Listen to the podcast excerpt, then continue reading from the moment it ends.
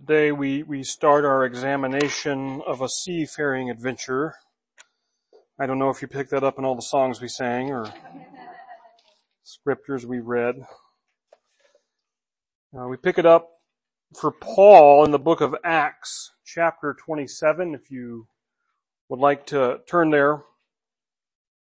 And whenever I began studying this passage, I couldn't help but think about a few stories of uh, catastrophes, choppy weather, and what have you. Perhaps the most I thought of is The Perfect Storm, if you've ever read that or watched that. It's a long movie and the book is better.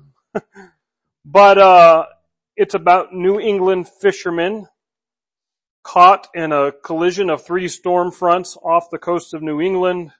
So they were headed up towards the, the Grand Banks, a bit off the coast of Newfoundland. Sadly, the crew of a fishing vessel called the Andrea Gail were lost at sea, presumably overturned and sunk in the storm. Thankfully, we know Paul and his company make it, but we're not going to cover that until next week because whenever I set out to write this, I came up with really six movements in this whole chapter. And so for the sake of mercy, I decided to preach that in, in two messages. Uh, the first message will take still 26 verses. So I do invite you to stand in honor of hearing the word of the Lord this morning. If you're able to stand, Acts 27 verses 1 through 26. We read,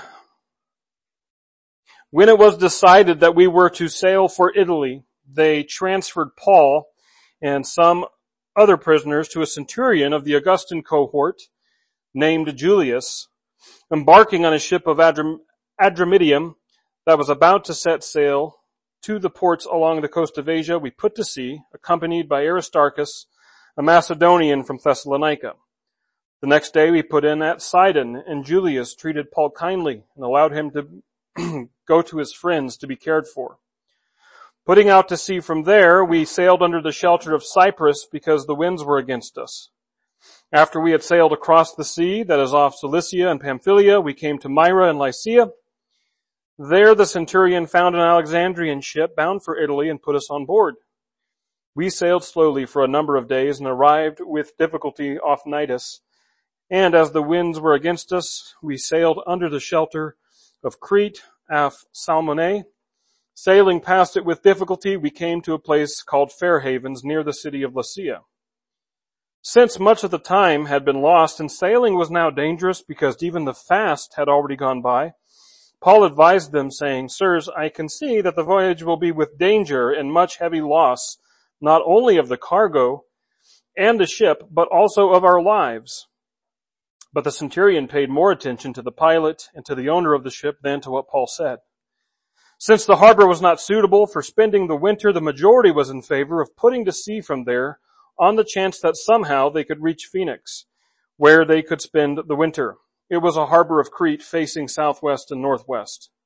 When a moderate south wind began to blow, they thought they could achieve their purpose, so they weighed anchor and began to sail past Crete close to the shore.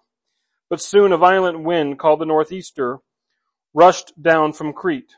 Since the ship was caught and could not be turned head on into the wind, we gave way to it and were driven. By running under the shelter of a small island called Cauda, we were scarcely able to get the ship's boat under control. After hoisting it up, they took measures to undergird the ship. Then, fearing that they would run on the Syrtis, they lowered the sea anchor and so were driven. We were being pounded by the storm so violently that on the next day they began to throw the cargo overboard. And on the third day, with their own hands, they threw the ship's tackle overboard. When neither sun nor stars appeared for many days, and no small tempest raged, all hope of our being saved was at last abandoned. Since they had been without food for a long time, Paul then stood up, stood up among them and said, Men, you should have listened to me and not have set sail from Crete and thereby avoided this damage and loss. I urge you now to keep up your courage, for there will be no loss of life among you, but only of the ship. For last night there stood by me an angel of the God to whom I belong and whom I worship. And he said, do not be afraid, Paul, for you must stand before the emperor. And indeed, God has granted safety to all those who are sailing with you. So keep up your courage, men, for I have faith in God that it will be exactly as I have been told. But we will have to run aground on some island. Let's pray. Father, um, thank you for your word. Thank you that it's weighty, it's trustworthy, it's been written down for us. We ask, Holy Spirit, that since you wrote these words, you would be the one teaching and not I. That you would say what it is that you desire. We ask, Holy Spirit, that you would open up our hearts and ears and minds to hear you and hear you well. And not only to hear you, but to respond well. To act accordingly and obediently. Thank you that you come to us in love through Jesus Christ. And thank you that you command us first and foremost to love you and to love others that you're not demanding us to act obediently out of obligation or hardness or coldness, but out of love. And so we pray that's the attitude that we would have. We ask and pray all these things in Jesus' name. Amen. You may be seated.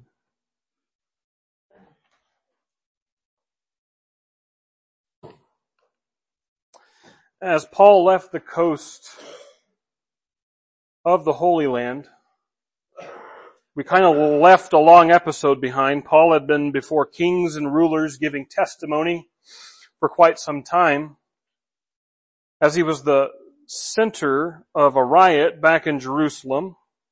And I'll let you read Acts 21 through 26 on your own time if you've missed it. Suffice it to say, when no ruling was happening from the governors that he was giving testimony to, he, as a Roman citizen, appealed to Caesar. That's why he's taking this trip across the Mediterranean to get to Rome.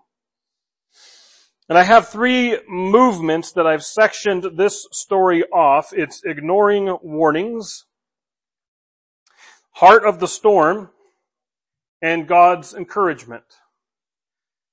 About that story, the, the perfect storm, and from what can be deduced by real life audio records and whatnot, it suggested though that that crew wasn't without warning. And I wouldn't say sufficient warning. Many fishermen will risk it, and in that, in fact, many did risk it in that same storm and they've survived. Nevertheless, there were warnings. And one of the biggest red flags was the late time it was in the fishing season. They headed out, I believe, mid to late September. And the seas get cold and choppy in the Atlantic by then. Interestingly enough, in our passage, uh, particularly around verse 9, we find that it's the same time of year for Paul and all those on that vessel. This first movement is again ignoring warnings.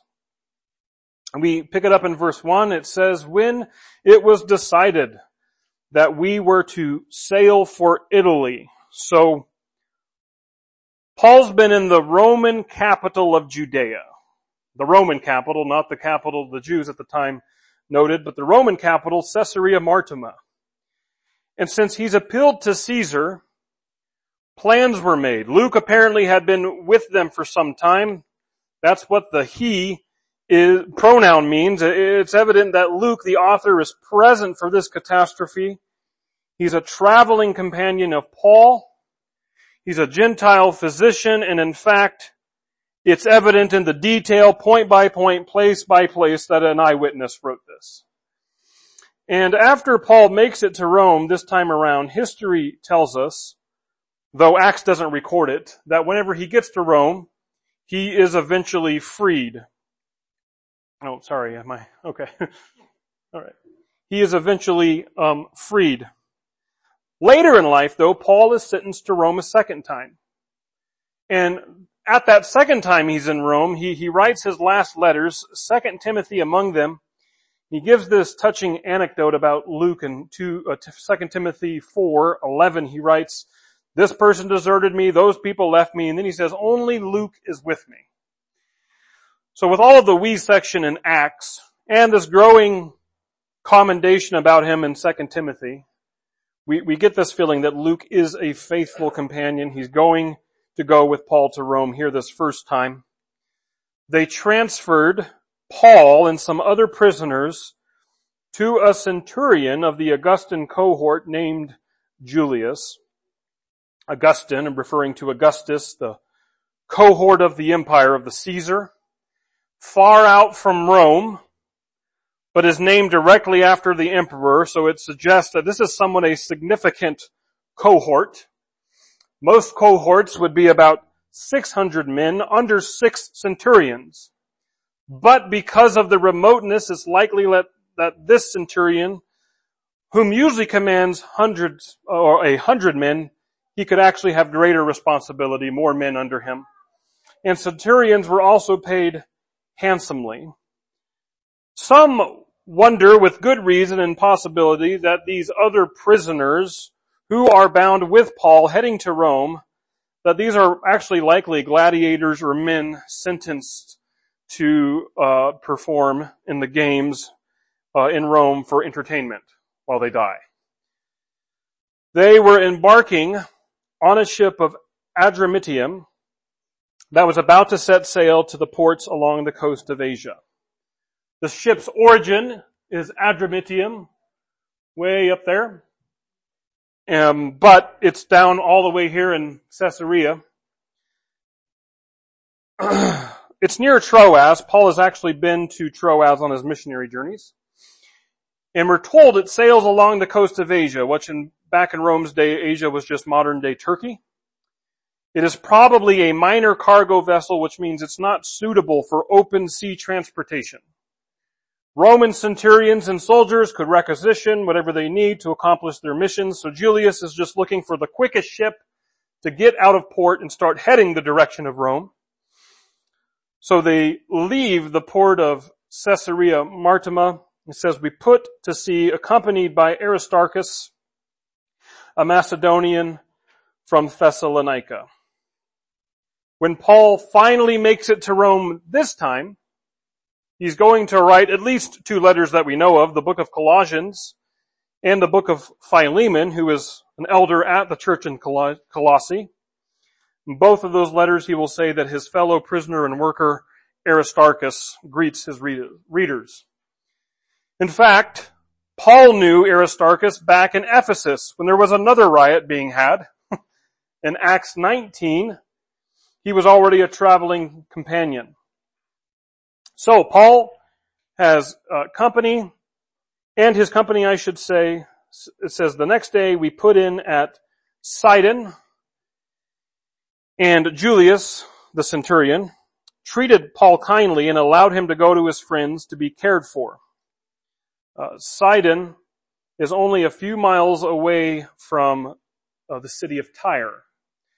And on Paul's third missionary trip, when he was returning, heading towards Jerusalem, we read, we read there, it says, we sailed to Syria, that's the name of the region, we landed at Tyre, only a few miles away from Sidon, because the ship was to unload its cargo there. We looked up the disciples and stayed there for seven days. Through the Spirit, they told Paul not to go on to Jerusalem. So this is the return trip on the third missionary journey when it, they were, he was being told constantly, don't go to Jerusalem. But he went anyways because he felt called and he got into trouble and that's why he's actually heading out to Rome to face Caesar. So some wonder if uh, he got to meet with those guys and say, well, here's how it's going. You were right. Verse four, putting out to sea from there, we sailed under the shelter of Cyprus because the winds were against us. So during the fall in the Mediterranean, there were westerly winds and so the eastern part of Cyprus is acting as a buffer from those winds. I found a, a, picture of Cyprus after I had to find out what was the name of this district. I won't go into it, but it's actually claimed to be owned by Turkey and not by uh, the Cypriots. So there's an ongoing, I guess, scuffle about that. However, here is a picture of that coastline, and uh, there is a car, so you can kind of get a idea of the size of what you're looking at. And uh, a ship would have a good wind block. So if the wind's going that way, you know, they have that block. So helps you see what's kind of happening. Verse 5, after we had sailed across the sea that is off Cilicia, this is Saul's home region, where the city of Tarsus is. and, and Pamphylia, we came to Myra in Lycia. Now Myra is pretty much the opposite north of Alexandria, Egypt. Hence, there the centurion found an Alexandrian ship bound for Italy and put us on board. So Egypt provided Rome with more than a third of its grain per year, about a hundred thousand tons. In fact, Rome itself provided free grain to its residents. Sounds familiar to other people who want to do things in our government, but to support peace in the capital city.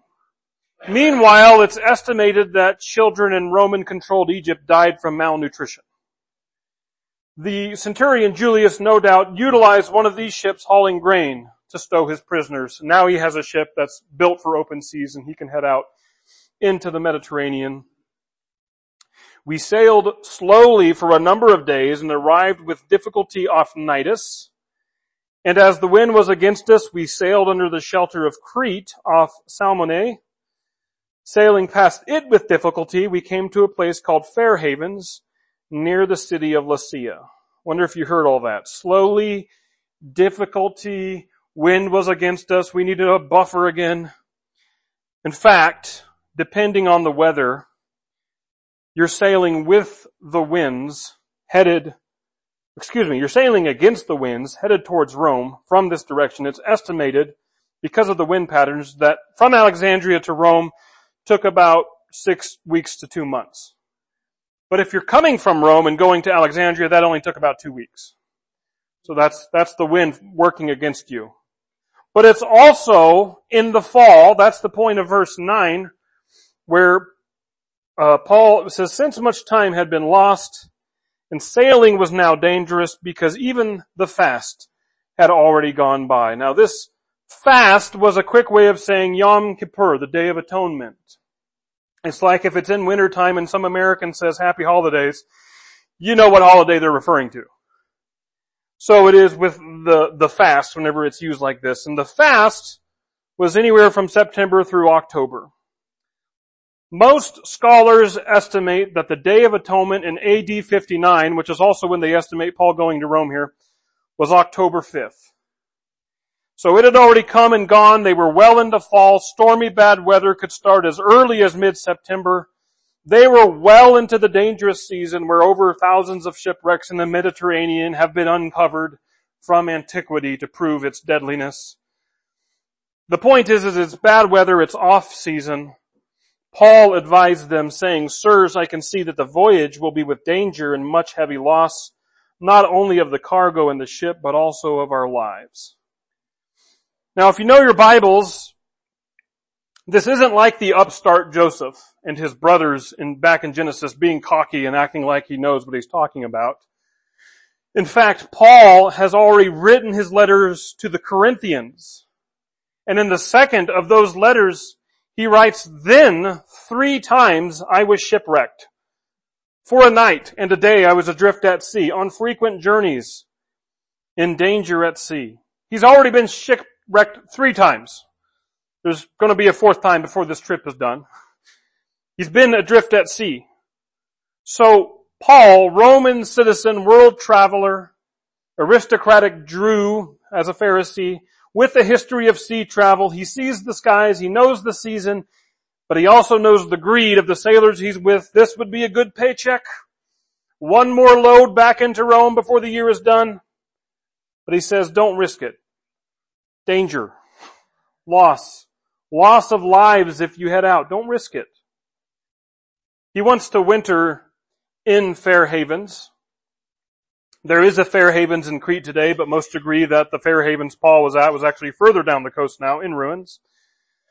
Really wasn't a good place to winter. It was exposed to open sea, but they're already there. They shouldn't even be there. They shouldn't have been sailing in the first place. Verse 11. But the centurion paid more attention to the pilot and to the owner of the ship than to what Paul said. Since the harbor was not suitable for spending the winter, the majority was in favor of putting to sea from there on the chance that somehow they could reach Phoenix where they could spend the winter. It was a harbor of Crete facing southwest and northwest. So the plan is actually just, just sail along the coast It's only 40 to 50 miles away.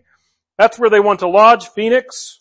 They had one of the best harbors on Crete, a good place to winter, return to traveling in the spring. It's only a couple of miles, maybe a day or two of sailing, they think. Never mind all the slowly difficulty, wind was against us, needed a buffer. It's just a few more miles. Never mind the man who's been shipwrecked three times adrift at sea. He's sailed the Mediterranean and all of his missionary trips telling us to stay put. You know, this is as good as done. We just get on the boat, two days, get off, then we'll be done. It's ignoring warnings. And we gotta be careful with this because Paul, as I just mentioned, whenever we stopped in Tyre, he had ignored warnings not to go to Jerusalem, but the difference is that Paul was called to Jerusalem to suffer. Here though, there is no divine necessity to get the cargo to Rome. Rome probably has enough grain. There's no timeline to get the prisoners to Rome. Rome would want their prisoners likely safely brought more than lost at sea so they can die out in the games. So this is just bad decision making from ignoring warnings. Have you ever ignored warnings before? Bad weather, contrary winds, difficulties. Maybe it comes in the form of advice people you know and love constantly saying, hey, what are you doing here? Maybe it comes in the form of continued bad consequences that if you thought about it, you could fix. Why can't I pay the bills off every two weeks? When you're subscribed to things you don't even need, paying for things you don't have more as wants than needs. Why am I having all these health problems whenever you look at your dieting and exercise, lack thereof? Maybe there's relationships that are severed, burnt, and tempestuous at best. But oddly enough, you believe you're never the cause. There's never fault as far as you are concerned in your mind. And so you ignore warnings. You, you continue to sail off into more choppy seas where nothing good can happen.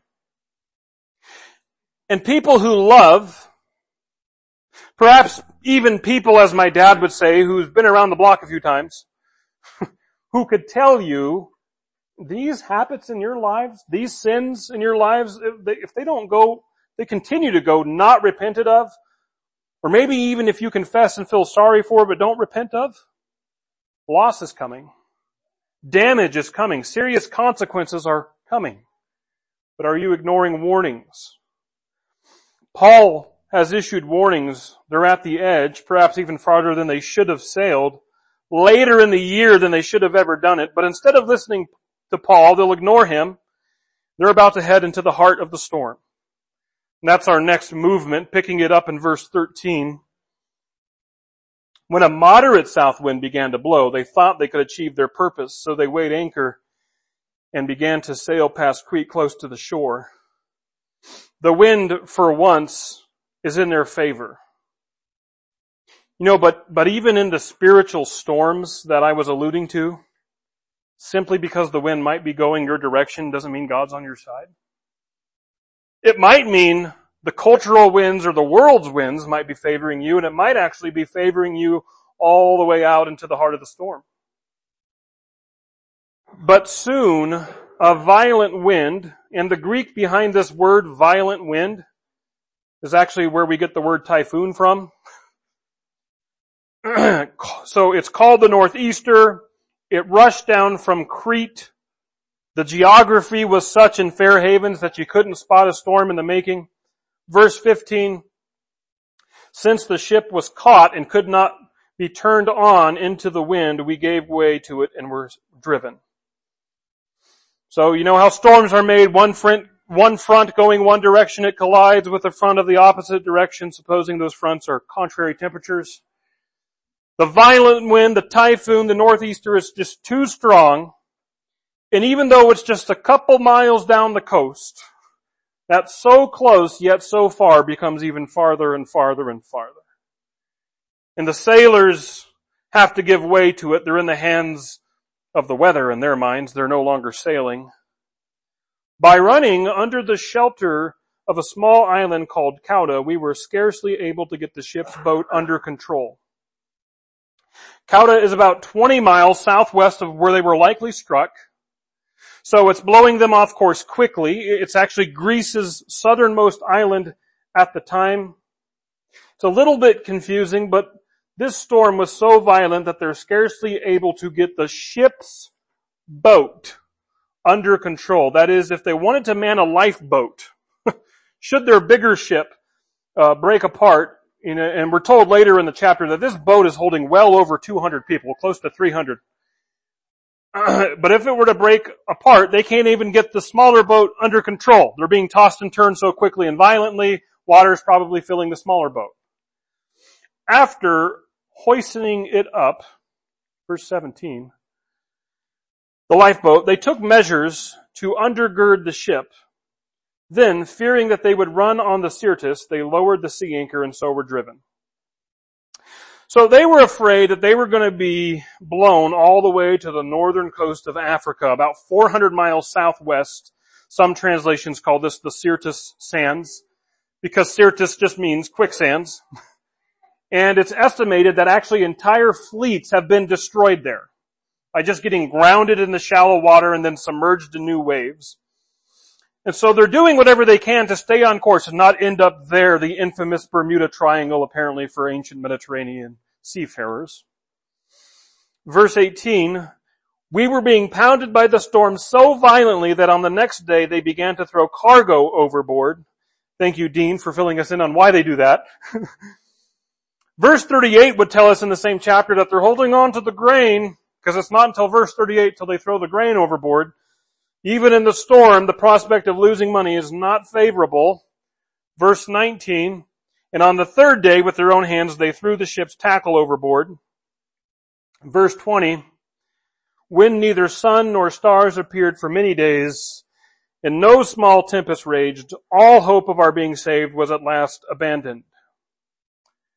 Pagan sailors, like those with Luke and Paul and Aristarchus, they had beliefs that dying at sea would be the most undesirable because being lost at sea, bodies could not be retrieved.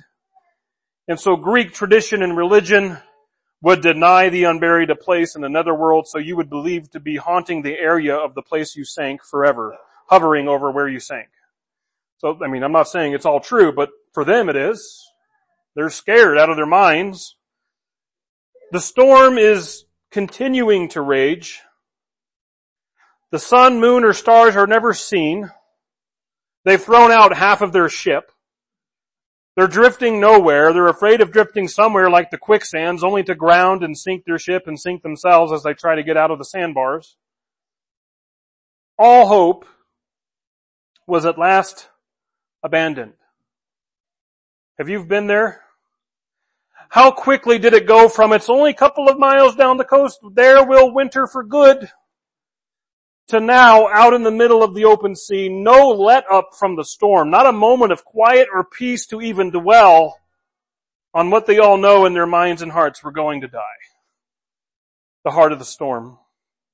You know, movies seem to have these depictions of these brutal, chaotic activity and action, but somehow, some way, as if by paradox, simultaneously a moment of time slows down. It's almost as if nothing is happening and one realizes this is it. This is it. All hope is abandoned. This word abandoned is actually to take away. It's actually the same word we use for expiate when sins, the taking away of the guilt of sin. Only this time it's hope that is completely removed. And it says, it's, it is said that people without hope die quickly thereafter. Some of you have heard this story before, but it's all I got. And I remember in late January of 2021, Christy was diagnosed with cancer. We had no clue what it would do, how threatening it was. Then we were told we were pregnant. Then we lost the baby. Cancer and a lost child back to back. Dark time. We had and have a hope. It's what Paul's going to offer here in a few minutes in our passage. But I can't even imagine those who would encounter the storms of, true storms and storms of this life without hope. There are people who hopefully will not give in to ancient Greek folklore, folklore about being confined to haunt the seas where you drown. But I do know there are people out there who believe if I do die, no one will eventually miss me.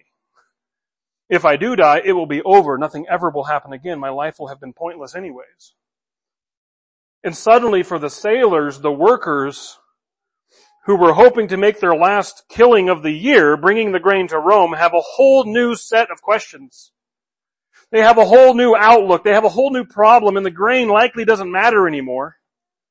Storms often have a way of doing that.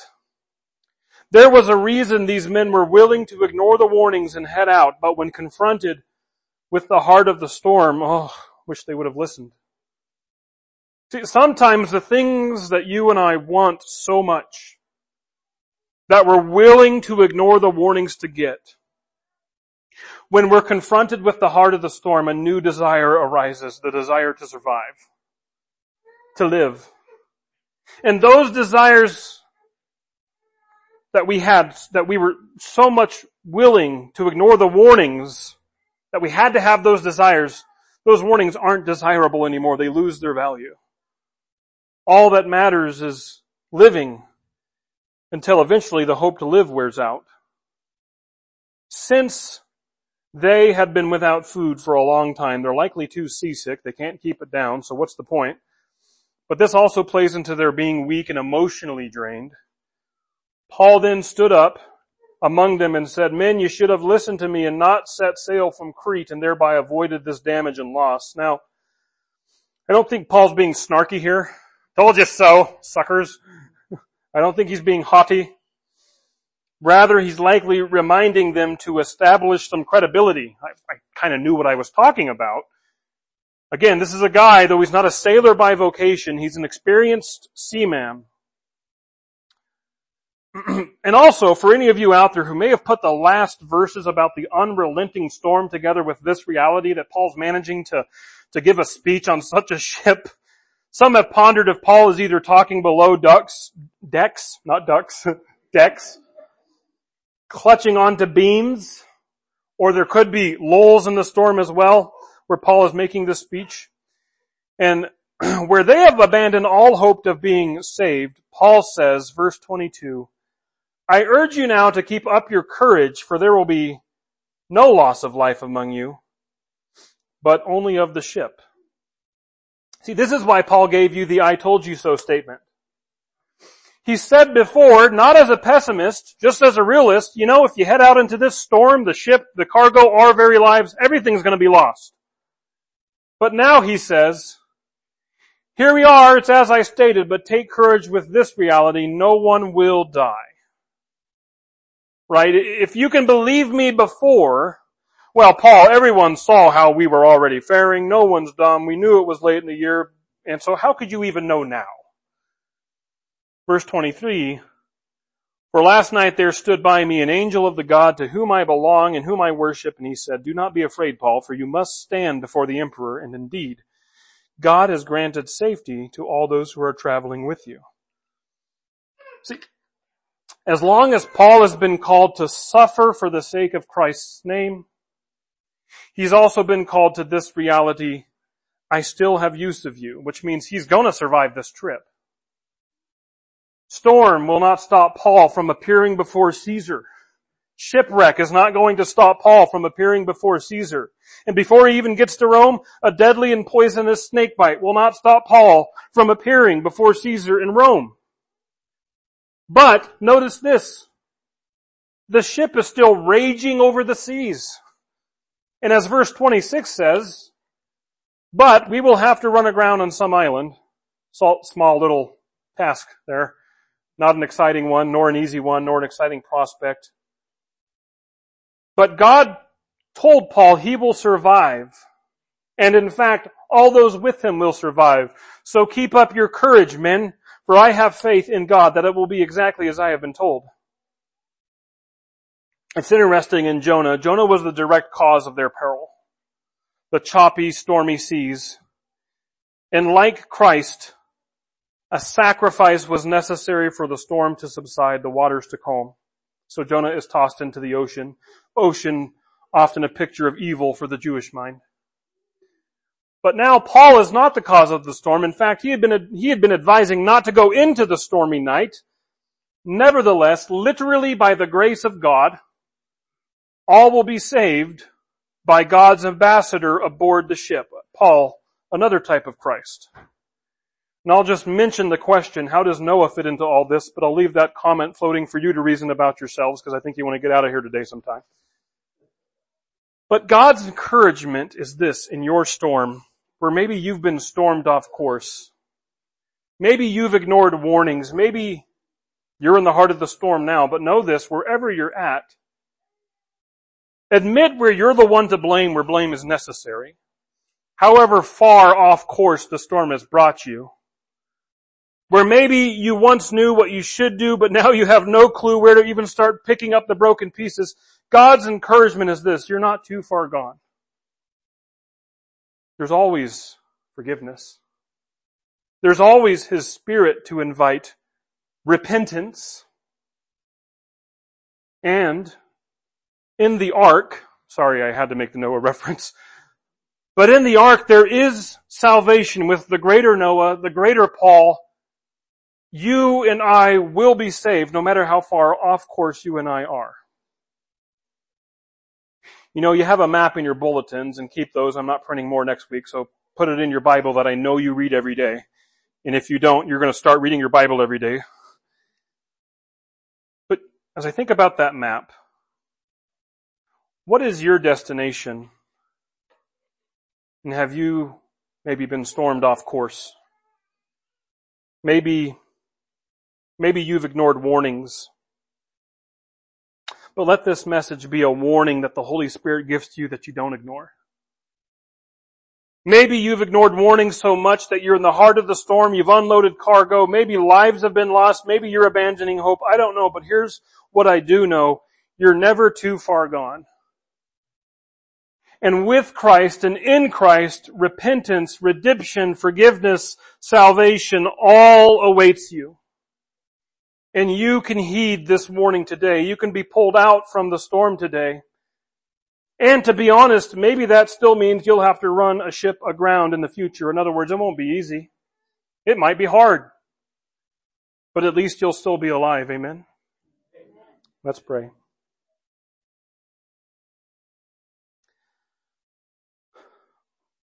Father, we just thank you so much for who you are, for your great love for us we see the picture of grace that all the people,